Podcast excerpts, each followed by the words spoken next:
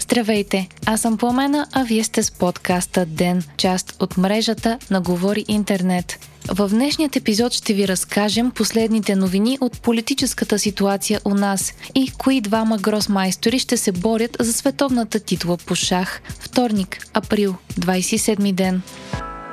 Утре сутрин президентът Румен Радев ще връчи мандат за съставяне на правителство на предложената за министър-председател от има такъв народ Антуанета Стефанова. Още вчера обаче лидерът на партията Слави Трифонов обяви, че Стефанова ще върне веднага мандата. Трифонов се аргументира с това, че нямат достатъчно подкрепа в парламента и ще са зависими. Ако има такъв народ върнат мандата, Румен Радев ще може да избере на коя от останалите четири партии в парламента да даде третият проучвателен мандат. При положение, че и той не доведе до нов кабинет, Народното събрание ще бъде разпуснато. Ще се състави служебно правителство и ще бъдат насрочени парламентарни избори. За сега единствено от изправи се мутри вън са заявили, че ако президента им връчи мандат, ще се опитат да съставят правителство. Въпреки това, според политическите анализатори, служебно правителство и предсрочни избори е най-вероятният сценарий сценарий.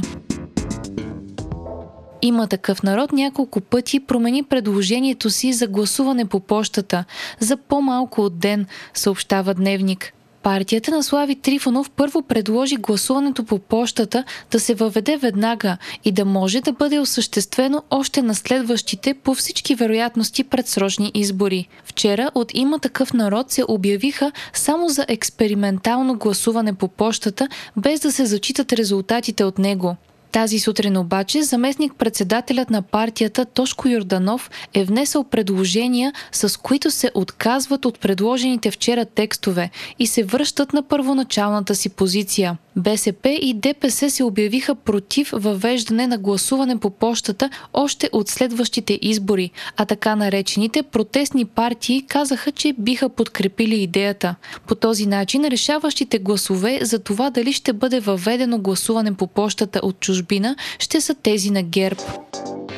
В Португалия и в Израел няма COVID смъртни случаи за първи път от съответно 9 и 10 месеца, съобщи BBC. Здравните власти в Израел са категорични, че това се дължи на масовата вакцинация. В страната са направени 5 милиона иммунизации, като над 50% от населението е получило две дози от COVID вакцина. Вече се появиха и първите доказателства, че Израел е достигнала или е близо до така нареченият колектив колективен имунитет. Бразилия не одобри руската COVID-вакцина Спутник В, съобщава Reuters.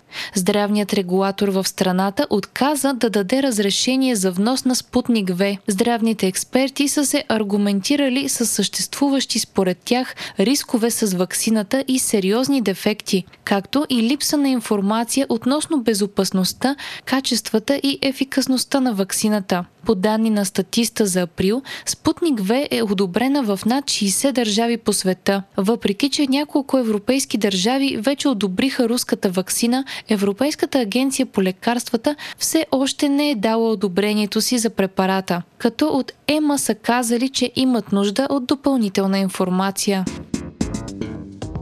Медицинско оборудване от Великобритания, Франция и други държави вчера пристигна в Индия с надеждата да помогне на страната в тежката здравна криза, в която се намира. В Индия бяха регистрирани над 350 хиляди случая само за едно денонощие, което е най-много в целия свят от началото на пандемията. Смъртните случаи вече са близо 200 хиляди. Според анализатори тези числа са занижени и много болни изобщо не достигат до статистиката.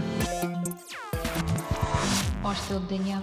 Руснакът Ян Непомнящи ще се изправи срещу Магнус Карлсен в матча за световната титла в шаха. Руснакът спечели турнира на претендентите, който продължи 400 дни заради пандемията. Двубоят между двамата ще се проведе ноември тази година в Дубай. 30-годишният Непомнящи е на четвърто място в световната ранглиста на ФИДЕ. 30-годишният норвежец Магнус Карлсен е световен шампион от 2013 година, като е защитавал титлата си вече три пъти. На 13 годишна възраст става вторият най-млад гросмайстор в историята на шахмата.